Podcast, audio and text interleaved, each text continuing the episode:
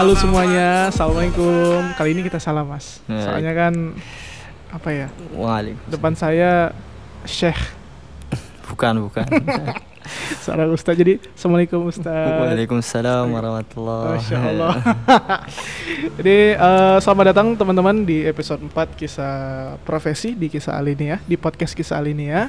Pada malam hari ini kita akan melanjutkan obrolan kita tentang profesi seseorang. Dan pada malam ini sudah kedatangan tamu spesial. Bisa perkenalkan diri deh. Perkenalkan diri sendiri aja lah biar lebih lengkap. Oke. Perkenalkan saya Suhaib Arumi. Biasa dipanggil Suhaib Arumi. Arumi. Pakai U. Hah? Arumi. Oke. Ya. Biasa dipanggil ya Suhaib. Iya, Suhaib. Oh, bukan Sueb. Bukan Sueb ya, karena orang kadang manggil kan susah ya. Bukan susah, kadang langsung keceplosan gitu. Suhaib, kan. Sueb. Oh, gitu. Aku manggil kamu Sueb. Iya, enggak apa-apa. Tapi Suhaib pakai H.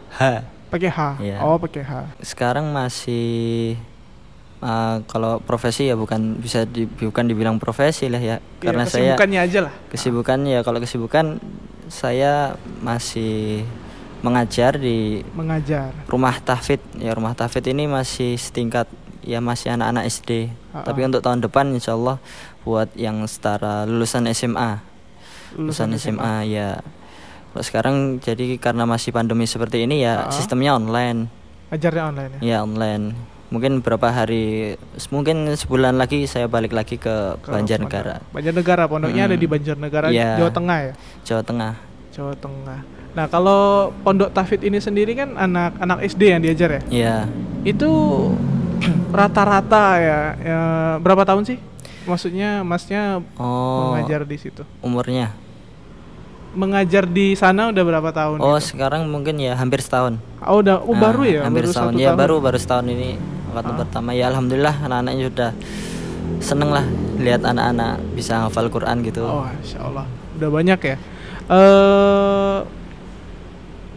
Ini kan kita membahas tentang masalah pendidikan anak kecil ya. Seorang anak kecil yang dimana dia menghafal Quran. Ini kan rumah tahfidz itu kan rumah dalam untuk menghafal Al-Quran, fokusnya di sana. Anak-anak dalam menghafal Al-Quran itu gimana sih seorang guru? Maksudnya seorang ustadz lah di sini ya, untuk sebagai Mas Suhaib gitu ya, mengajar. Iya. Itu ke anak kecil tuh gimana cara menghafal Quran? Ini kita bayangin aja lah, kalau misalnya anak orang dewasa aja kemungkinan sulit gitu.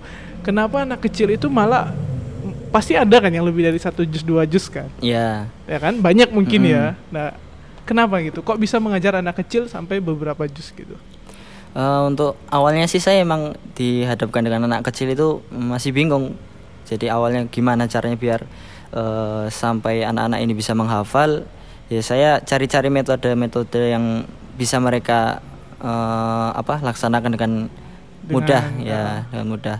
Ya tentunya harus dengan ekstra kesabaran kalau anak kecil ini. Kalau saya sendiri ini ngampunya yang kan saya berdua, satunya ini teman saya dari Bima NTB. NTB. Kalau saya ini saya yang ngampu yang bagian perempuan yang cewek. Jadi agak muda. Dede gemes ya. Ngajar anak yang perempuan. Ya dede gemes ya. Jadi mungkin kalau cewek kan lebih apa ya? Lebih anteng ya. Iya, tapi ya ada 1-2 yang ya gitu lah ya banter. Jadi kalau sistemnya anak kecil ini menurut saya karena mereka kan selama mereka belum bisa membaca dengan baik, jadi membaca Quran sendiri ya. Jadi kalau misalkan udah bisa membaca sendiri itu mereka bisa kita lepas untuk menghafal secara individu. Nah, kalau mereka belum bacaannya panjang pendeknya masih belum benar, tajwidnya belum benar dan makharijul hurufnya kita lebih apa ya dengan sistem talqin. Jadi didikte gitu ya, diiringi. Jadi kita contohkan agar apa panjang pendeknya sesuai yang kita lafadzkan. Jadi makharijul huruf kadang kita memperagakan kalau insyaallah Banjar ini daerah Banjar ini kan biasanya medok ya ngapak itu kan kadang ada beberapa huruf yang susah. Nah, khususnya huruf ain ya. Huruf ain itu kadang dibacanya nga. Nah, jadi a'udzubillah tapi jadi bacanya angudubillah. Angu. Iya benar. Angu gitu. Nah, itu. Jadi emang harus perlu ekstra dan apa ya? Telaten. Iya. Harus ada apa ya, bisa dibilang tuh trik atau metode dalam mendekatkan diri kita untuk ke anak-anak kecil. Apalagi di sini diajarin tuh anak-anak kecil ya kan? Anak-anak kecil tuh ya namanya juga anak kecil ya, harus ada main gitu kan. Jadi ada harus mainnya, ada selingannya lah. Ada selingannya, misalkan ada nanti malam minggu kita refreshing, misalkan kita buat acara seperti film-film islami gitu, kita kasih agar mereka nobar bareng ya, gitu ya. Biar kita, ada refreshingnya juga. Bentar, ini kan anak SD ya? Iya. Kok malam minggu tuh artinya asrama? Kalau jadi enggak, mereka bukan asrama. Jadi kan mungkin rumahnya itu sekitar rumah, situ ya? Sekitar rumah Quran gitu. Ya mungkin enggak terlalu ada satu anak yang jauh juga. Tapi kadang tetap bisa mengikuti KPM di rumah Quran. Jadi malam minggu kita juga izinnya ke orang tua, mungkin nanti dari sore kita udah bilang orang tuanya nanti bisa dijemput pada Isya. Jadi juga kita menyediakan makan malam. Jadi kan bisa apa ya, makan bareng-bareng gitu kan enak. Bareng. Nah, kalau dalam satu kelas itu sendiri tuh kalau biasanya di negeri ataupun di swasta kan sekitar 40, 35 kalau di Tahfidz itu seperti apa? Dan cowok ceweknya seperti apa? Bagi-baginya atau dipisah atau kanan kiri dua baris, kiri dua baris? Kalau kita ini ya laki-laki cowok cewek dipisah kelasnya. Ya, kelasnya dipisah dan kita juga membatasi jumlahnya karena kadang minimal sih harusnya satu musyrif, satu guru itu, satu ustad. Maksimal banget tuh 7 anak. Karena biar apa? Biar yang kita ajar itu maksimal. Itu maksimal. Karena kalau kita lebih dari 10 atau berapa gitu ya apa ya? Kitanya juga berat, terus mengatur santrinya juga agak susah.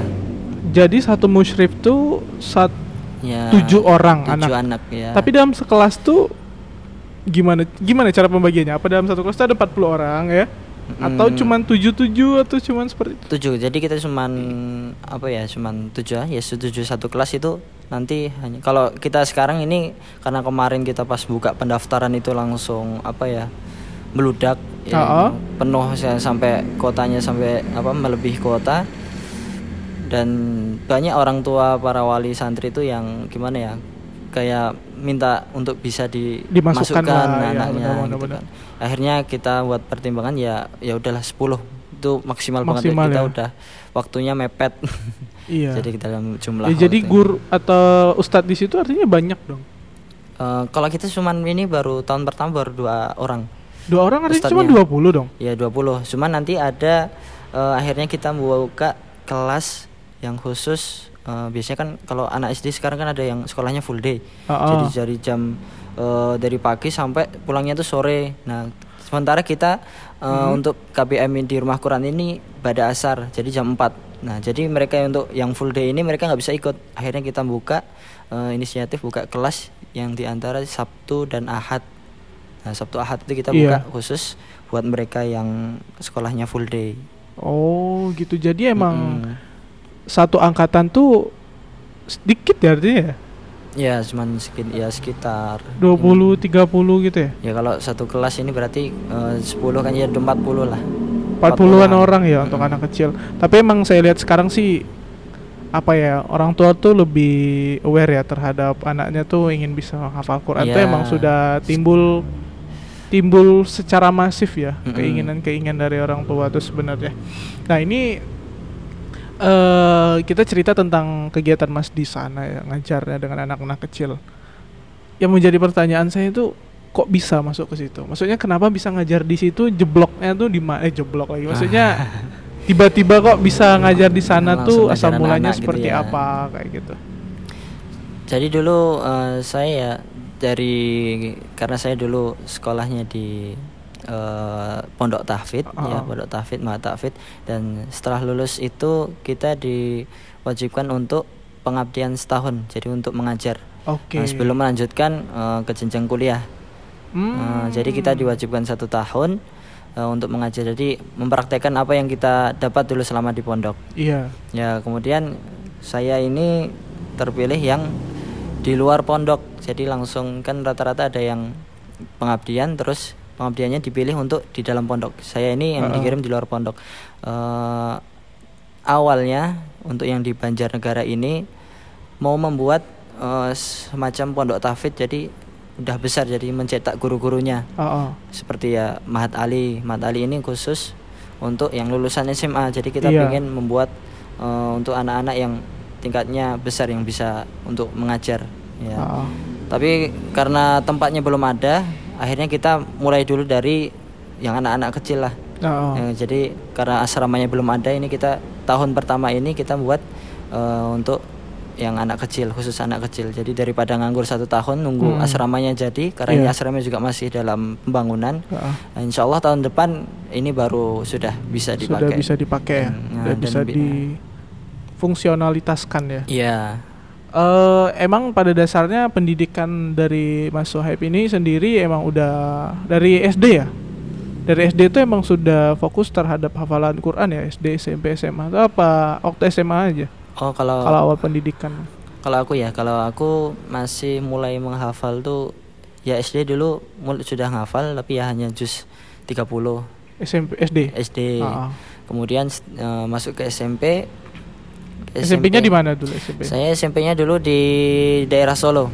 Daerah Solo. Ya, daerah Solo. Kemudian situ ada program tahfidz juga. Akhirnya saya ikut. Nah, ikut kemudian saya udah waktu itu dapat sekitar 9 juz.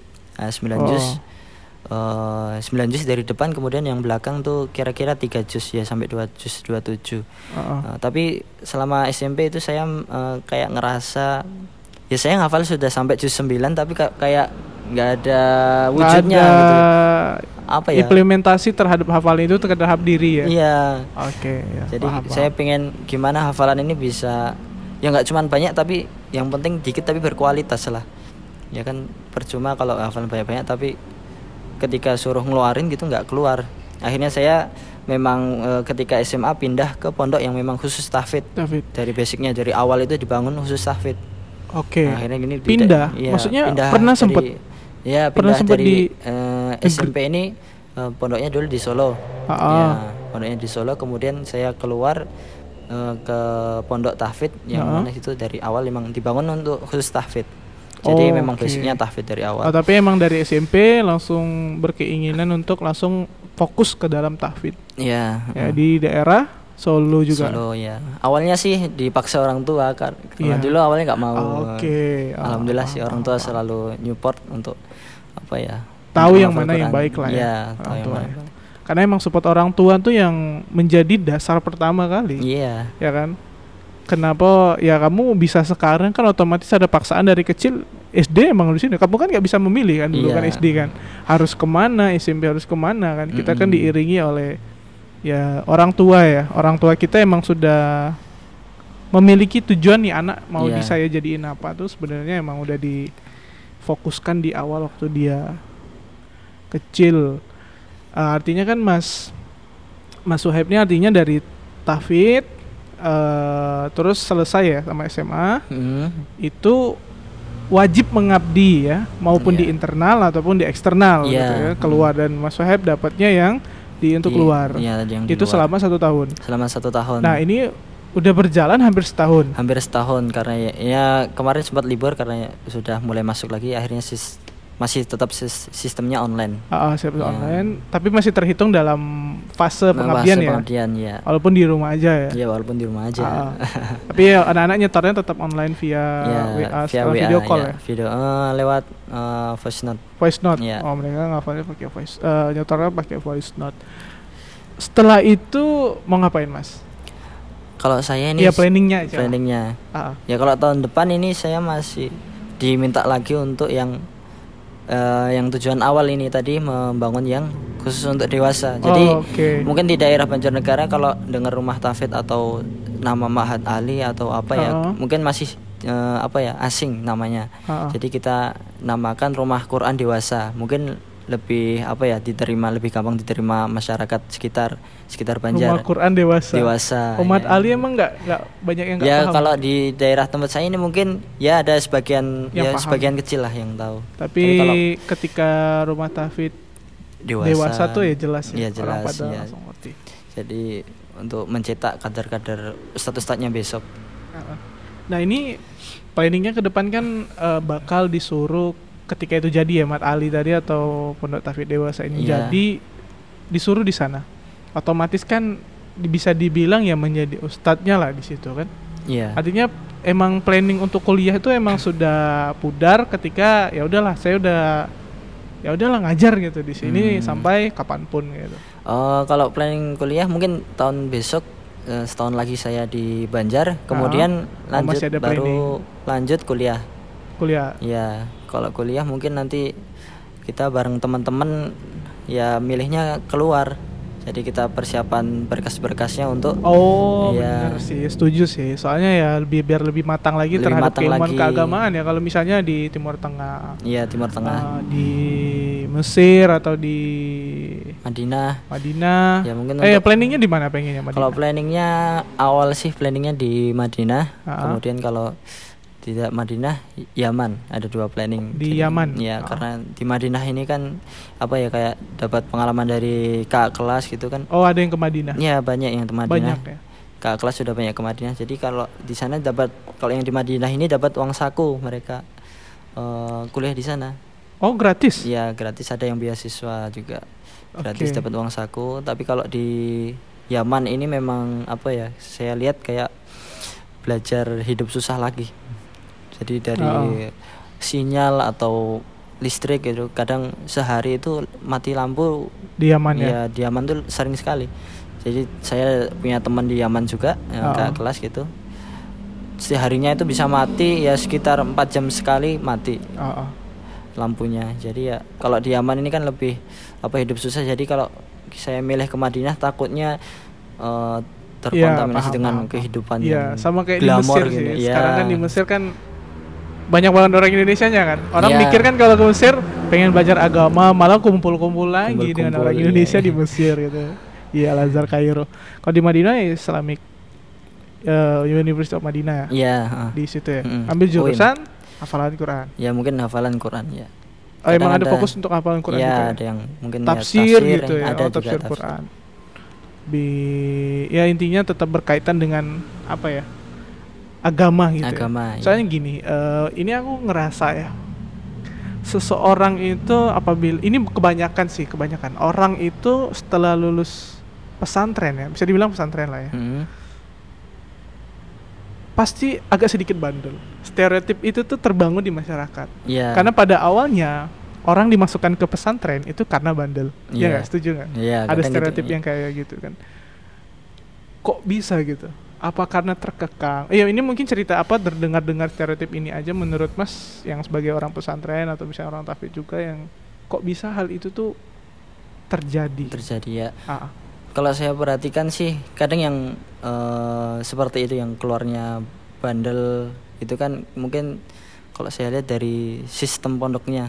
Jadi kadang ada yang anak itu lebih apa ya, terkekang. Jadi lebih terkekang.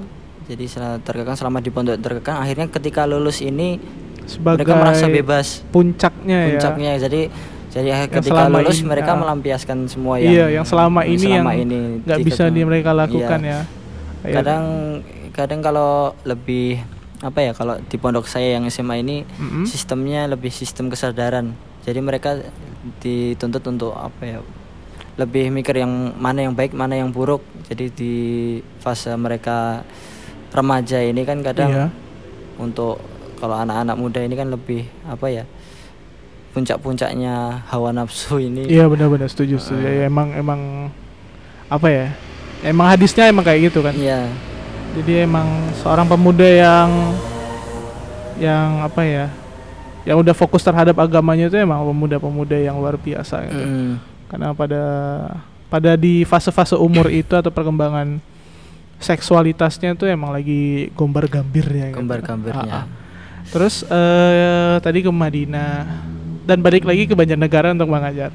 Wallahu alam, saya belum tahu kalau planningnya. Oh iya, planningnya belum tahu. Planningnya belum tahu. Oh. Mungkin ya. Entah melanjutkan ke Banjar atau tetap di situ atau ya nantilah ya kita lihat. Tapi di situ tetap tadi serius 100% tetap ada uang bayaran untuk kampus Madinahnya atau full free? Ada atau beasiswa atau seperti apa? Ya full free, ada yang beasiswa. Kan karena di sana rata-rata memang di Madinah itu saya dengar memang mereka dapat uang saku. Jadi di Madinah dapat uang saku. Oleh pemerintahan Madinah? Iya, dapat uang saku. Jadi kadang untuk asramanya pun mereka juga apa ya? Mungkin gratis. Asramanya gratis, dapat uang saku kan, jadi kayak lebih punya penghasilan mereka tuh. Kadang rata-rata malah ada yang malah jadi bisnis, jual beli itu kan juga bisa dibarengi. Tapi enak bawa ke Madinah tuh bawa istri loh, Mas. Karena sudah dapat masukan. Ya, maksudnya ya, lebih amannya sih gitu sih. Iya. Ya enggak sih? Ada kepikiran nggak? Kayaknya saya bawa istri ke Madinah. Ada teman saya yang. Iya ada, banyak sih. Banyak. Teman saya ada salah satu teman saya di Sudan. Jadi sebelum teman saya ini kuliah sudah nikah duluan, akhirnya istrinya dibawa ke Sudan. Wih, itu bahagia tuh. Maksudnya ya makin dekat lagi dengan Mekah, dengan Timur Tengah, mudah untuk umroh, mudah untuk. Mungkin nanti kan bisa kalau laksanakan haji gitu. Pulang kuliah capek gitu kan. Ya, karena ya ada supportnya dari istri. Ya itu biar nanti Mas Suhaib yang merencanakan hidupnya untuk pernikahan ya. S2 di Madinah. Terus di Sudan tadi tuh tempat ini enggak? Sudan tuh bentar, saya kenal Habib Umar gak sih di Sudan tuh? Habib Umar. Ya salah satu Habib besar lah. Salah satu habaib. Iya, habaib. Banyak di situ juga yang sangat digemari oleh masyarakat Indonesia Habib itu. Ya, Habib Umar itu. Nah, ini oke. Ini kan Mas, kita lanjut ya. Ini kan Mas Suhaib ini kan tahfidz. Nah, kalau dulu yang Mas ingat ketika Mas lagi menghafal atau itu tuh gimana caranya, metode yang Mas terapkan terhadap diri Mas untuk menghafal itu seperti apa? Yang seingat Mas yang ini yang cocok yang untuk aku terapkan gitu, yang kayak gimana? Kalau menghafal sih dulu awal dari SMP itu dari Ustadz, dari peraturan dari Ma'had itu kita dituntut untuk sehari bisa menghafal satu halaman. Satu muka. Kalau gini kan satu lembar. Nah, satu muka. Nah itu satu muka kanan kiri kan? Satu halaman. Oh, sekanan aja. Gitu. Oke. Itu waktu itu saya nggak bisa. Jadi mungkin butuh 2 hari untuk bisa menghafal satu muka ini, satu halaman. Ya, satu halaman. Mungkin jadi saya waktu itu hanya membacanya berulang-ulang. Jadi mungkin sampai 20 kali lebih ya. Pokoknya gimana caranya sampai kita aku ini melafatkannya nggak sampai terbata-bata, sampai lancar. Nah, baru ketika lancar baru kita dihafal dulu. Dihafal dulu. Kan tadi kita masih baca. Dibaca dulu sampai benar-benar lancar. Nah, nggak ada yang terbata-bata baru mulai saya hafal. Mungkin ya kalau saya mungkin karena jam terbangnya dibiasakan aja sih. Dibiasakan cara menghafalnya. Jadi satu ayat dari atas itu saya baca terus. Kalau cara menghafal yang mulai menghafalnya dari atas satu ayat udah hafal, kemudian ayat kedua yang di baris selanjutnya, kemudian ketika sebelum lanjut ke ayat ketiga ulangi dulu dari ayat yang pertama yang di atas. Nah gitu terus sampai bawah. Nah ketika udah sampai bawah kan jadiin satu baru distorkan. Itu butuh waktu yang lama ya. Karena ya butuh pembiasaan sih. Kalau udah terbiasa insya Allah nanti bakal gampang ya. Alhamdulillah ketika di SMA ini lebih karena cepat ya. Lebih cepat dan targetnya juga lebih besar sih ya. Jadi kadang sehari itu harus 1 lembar dan murojaah, dan murojaahnya pun minimal seperempat juz setiap hari. Seperempat juz jadi 2,5 lembar. Nah ini harus mikir 2 kali nanti bagi waktunya yang untuk menghafal nanti jam segini terus buat murojaah jam segini. Emang harus di planning waktunya ya, juga ya. Jadi alhamdulillah ya, kalau untuk menghafal sih bisa cepat. Ketika SMA tuh mungkin 30 menit satu muka, satu halaman. Jadi lebih apa ya, lebih mudah ketika di SMA. Kalau awal-awal SMP dulu kan kesulitan tadi untuk menghafal karena emang belum terbiasa kan. Ya, belum terbiasa. Itu satu ayat tuh bisa berulang-ulang 20 kali, 30 kali. Iya, bisa gitu sampai. Ya. Jadi kalau waktu itu saya nggak mematok berapa kali hafal, berapa kali saya baca, tapi yang penting sampai lancar. Mungkin 20 kali lebih pun nyampe. Jadi pada sholat saya baca terus. Jadi mungkin 30 menit saya baca halaman ini doang. Jadi saya baca terus sampai terakhir. Mungkin nanti saya ketika udah terasa lancar baru saya mulai hafal. Oh, oke. Okay. Iya sih, karena emang untuk sebuah hasil yang besar tuh butuh proses yang besar juga. Iya. Ya. Jangan, nggak bisa kita langsung duduk langsung atau nggak copy paste dari otak orang gitu kan, terus ke paste kan di otak kita untuk hafalan kan, ya nggak bisa gitu ya, karena emang semua itu butuh kebiasaan kita, tinggal kita aja ingin mulai terus biasakan ya, harus dipaksa kan, harus dipaksa ya, rasa malas untuk menghafal itu emang sangat luar biasa. Kadang juga harus sih mengorbankan waktu, kadang makan, kadang nggak makan siang gitu, kadang hanya ngemil pagi gitu kan, sampai ya demi mengejar apa target waktu itu, waktu hari, dalam satu hari itu. Tapi emang itu juga tuntutan dari orang tua awalnya ya. Iya, tuntutan dari harus orang hafal kayak gini, ditanyain segala macem gitu kan. Soalnya menurutku nggak tahu sih ya, SMP mungkin udah ada nggak rasa kayak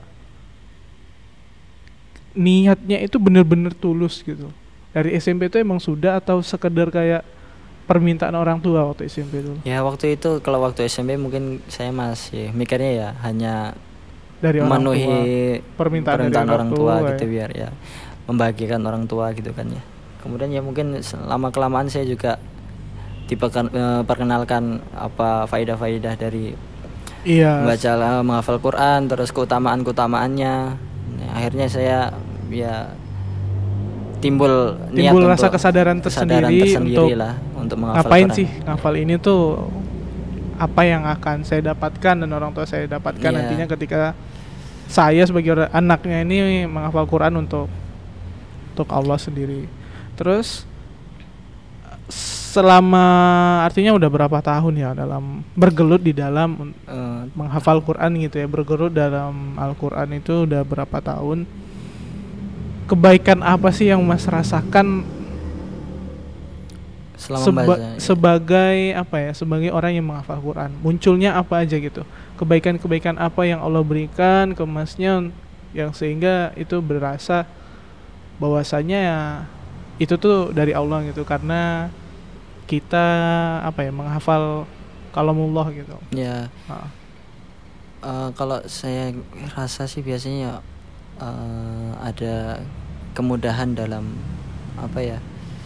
melaksanakan misalkan satu kita menghafal Quran kan insyaallah kalau kita udah ngejar, mikirnya saya ngejar akhirat, insyaallah dunia itu mengikuti.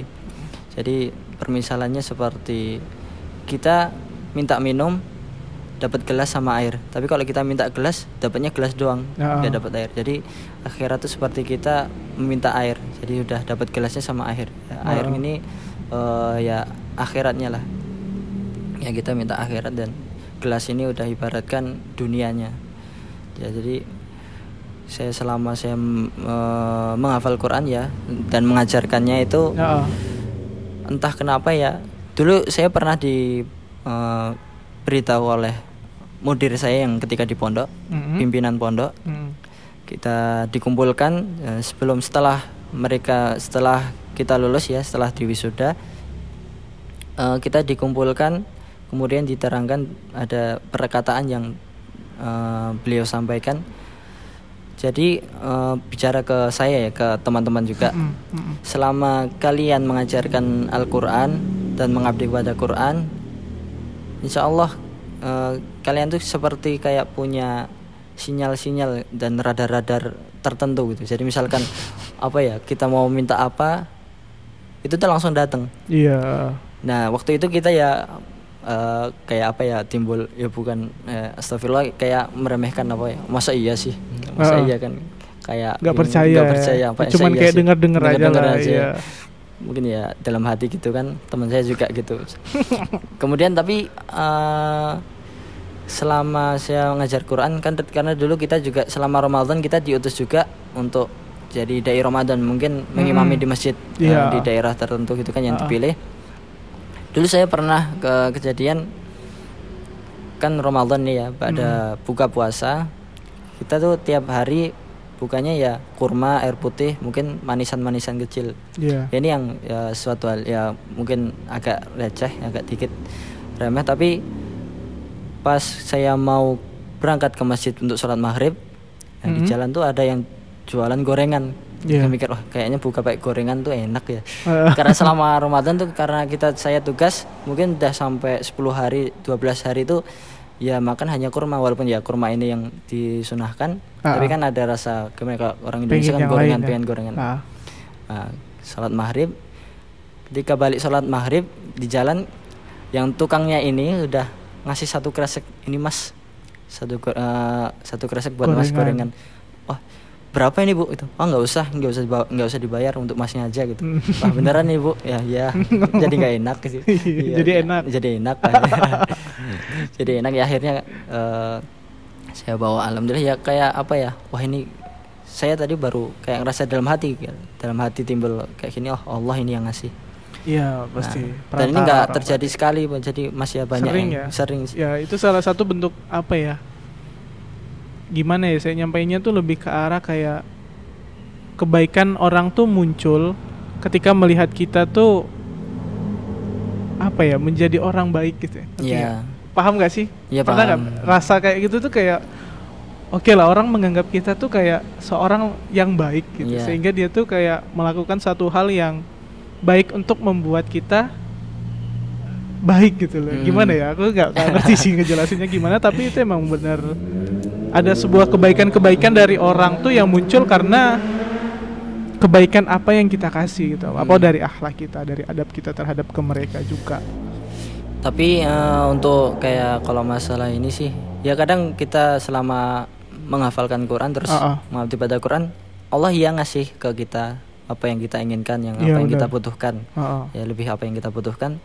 Tapi kadang itu aslinya orang berpikir, wah ini kayaknya emang nikmat dari Allah. Kemudian apa ya, merasa benar-benar yang aku lakukan ini benar gitu. Terus akhirnya Allah ngasih semua yang kita inginkan, dan kita malah sibuk dengan yang Allah beri. Benar. Kadang gitu, kadang malah lupa yang Allah beri ini sebenarnya bukan apa ya, bukan sekedar nikmat, tapi juga ujian buat kita. Apakah kita menjadi hamba yang bersyukur atau malah lalai dari apa yang Allah berikan itu. Saya ya sih benar sih. Saya pernah nanya teman saya yang juga seorang apa ya, hafid lah ya, seorang hafid. Seorang hafid itu apalagi dikenal orang, itu sangat ujiannya sangat luar biasa, Mas. Pertama, memang, antum dianggap orang soleh di dunia ini. Udah kayak paling suci gitu. Udah yang paling suci. Karena dia tuh ngerasa kayak gitu. Jadi kayak bener-bener kayak seorang yang soleh, padahal ya mungkin karena dia seorang manusia, seorang anak pemuda juga yang ngerasakan ya apa ya, ada suatu hal yang biasa anak muda gitu kan, yang dia rasakan, sehingga ketika dia tuh melakukan suatu hal yang aneh-aneh itu image-nya langsung kayak masa Al-Quran tapi kayak gitu, dikaitkan gitu. Jadi dikaitkan. Itu sangat ujian bagi dia gitu, lo ngerasain hal itu tuh gak nyaman. Jadi ya itulah ujian, salah satu ujian untuk orang yang ya karena orang tuh semakin dicintai Allah, semakin Allah kasih ujian sebenarnya sih, makin Allah nih bisa nggak ngelewati ujian ini, karena kan ujian itu dikasih kan pasti orang itu sanggup menjalaninya kan, nggak mungkin ujian itu dikasih oleh Allah tuh tidak sanggup untuk orang itu menjalani ujian yang dikasih. Nah terakhir deh, saran ini, saran ya wajib sih menurutku, karena kan guru yang terbaik tuh adalah experience ya. Experience tuh adalah maksudnya gini, experience tuh adalah guru terbaik. Ya kan? Jadi selama Mas dalam mempelajari Quran, dalam mengajari Al-Quran, saran untuk orang maupun anak SMP yang mulai SMA yang mendengar ini ataupun yang kuliah deh. apa yang paling penting sebelum mereka untuk memutuskan menghafal Quran? Maksudnya ya dari segi apa gitu loh, yang Mas sarankan ke mereka sehingga mereka nanti bisa menghafal Quran. Oh, oke. Mungkin untuk gimana ya, untuk menghafal Quran ini memang harus dari awal, memang harus niat ya? niatkan untuk Allah. Kemudian selalu munculkan dalam hati untuk apa sih kita diciptakan gitu deh. Benar. Jadi untuk apa untuk kita diciptakan gitu. Kemudian tujuan akhir kita kan tempat kembalinya memang antara dua, surga atau neraka. Iya. Yeah. Surga atau neraka. Dan ketika kita ingin menuju suatu tempat, ya misalkan kita pengen ini kota Bandung, kita mau ke kota Bandung. Kemudian cara yang paling efektif untuk naik ke kita lebih cepat ke Bandung ini dengan apa syarat-syaratnya? Nah, kemudian, ini permisalannya seperti kita untuk misalkan kita yang ingin kita inginkan ini adalah surga, dan Allah memang sudah menyebutkan dalam Quran ya. Tujuannya kita diciptakan itu untuk apa? Untuk beribadah. Jadi ya untuk menghafal Quran ini memang salah satu bentuk ibadah, bentuk kita kepada Allah SWT. Nah, dan ketika kita memegang Quran, ya insya Allah semua semua yang kita lakukan tuh lebih terasa mudah. Ya, lebih terasa mudah. Nah, dan lebih, karena untuk hidup yang lebih baik itu memang menurut saya harus dengan basic Al-Quran dan sunnah Rasulullah. Iya. Ya intinya arahan hidup ya. Arahan hidup tuh emang Al-Quran dan sunnah gitu loh. Seorang muslim. Seorang muslim ya. Dan memang ini yang harus dilakukan seorang muslim. Iya benar. Emang pedomannya ya Al-Quran dan sunnah. Oke. Ini ada pertanyaannya. Kita jawab pertanyaan. Apakah bisa belajar di Pondok Tahfidz sambil S2 atau kerja? Nah, ini disclaimer dulu. Masnya kan ngajar di Pondok Tahfidz anak kecil ya, seorang anak SD. Jadi coba kita tanyain aja, mungkin beliau pernah dengar. Otomatis kan lo di pondoknya kan atau tempat dia mengajar sekarang kan tentu yang nggak tahu ya, soalnya kan anak SD. Mungkin pernah dengar dari teman atau dari asatid atau dari ustadz gitu. Untuk menghafal Quran ada sih, saya pernah dengar, walaupun saya belum pernah ya gimana rasanya gitu kan. Tapi ada teman saya yang S2 kemudian dengan menghafal Quran. Jadi memang di tempatnya ini khusus menghafal Quran dan bisa melakukan hal lain yang lain. Jadi yang S2 jadi bisa melanjutkan S2 dan santrinya pun banyak. Jadi tinggal mungkin tinggal cara pembagian waktunya saja. Iya, cara manajemen waktunya harus benar-benar tujuanmu tuh ngapain gitu loh. Ya kan, hafal Quran atau fokus untuk S2 dan Al-Quran ini juga aslinya lebih kalau dalam segala hal itu kan kadang orang mikir misalkan ada ujian umum kemudian ujian Al-Quran. Kita milih besok ini ya ujian kedua, dari keduanya, kemudian kita milih yang mana, kan kadang orang bingung bagi waktunya. Nanti kalau kita setoran menghafalkan Quran kayaknya nanti malah buang-buang waktu, kemudian akhirnya kita lebih ke yang ke ujian. Tapi perlu diketahui kalau kita membaca Quran aslinya kita waktu kita itu lebih berkah. Jadi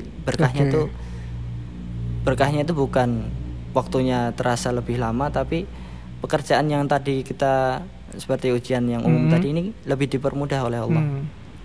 Jadi kadang kan orang bingung ketika membaginya itu. Insya Allah dengan misalkan kita membaringnya dengan S2 itu, kemudian kita menghafal Quran, insya Allah Quran akan mempermudah yang kita lakukan ya. Ini pertanyaan dari saya, bisa nggak sih menghafal Quran itu otodidak atau butuh guru? Kalau gimana ya, kalau hafal Quran tuh memang harus telaten sih. Jadi kalau hafal Quran tuh gimana ya? Intinya dari Quran itu kan harus kita jaga. Jadi kita ketika kita mendapatkan suatu, karena Quran ini kan suatu yang apa ya, bisa disebut suatu yang suci. Jadi harus setiap hari kita jaga, jadi targetkan setiap hari, karena memang kalau udah kita dapat jangan sampai ditinggalkan. Dan kadang kalau kita malah dari kita meninggalkan Al-Quran gitu, naudzubillah malah menjerumuskan kita ke dalam neraka. Perbuatan-perbuatan yang apa ya, tidak baik juga ya kalau misalnya kita meninggalkan pedoman hidup kita. Tapi ya yang penting mulai dulu. Mulai daripada nggak sama sekali kan. Ya setuju sih. Karena ya satu hal itu kita ketahui ketika kita memulai. Iya. Tanpa kita tidak ketahui, gimana kita tahu kita bisa atau enggak ya.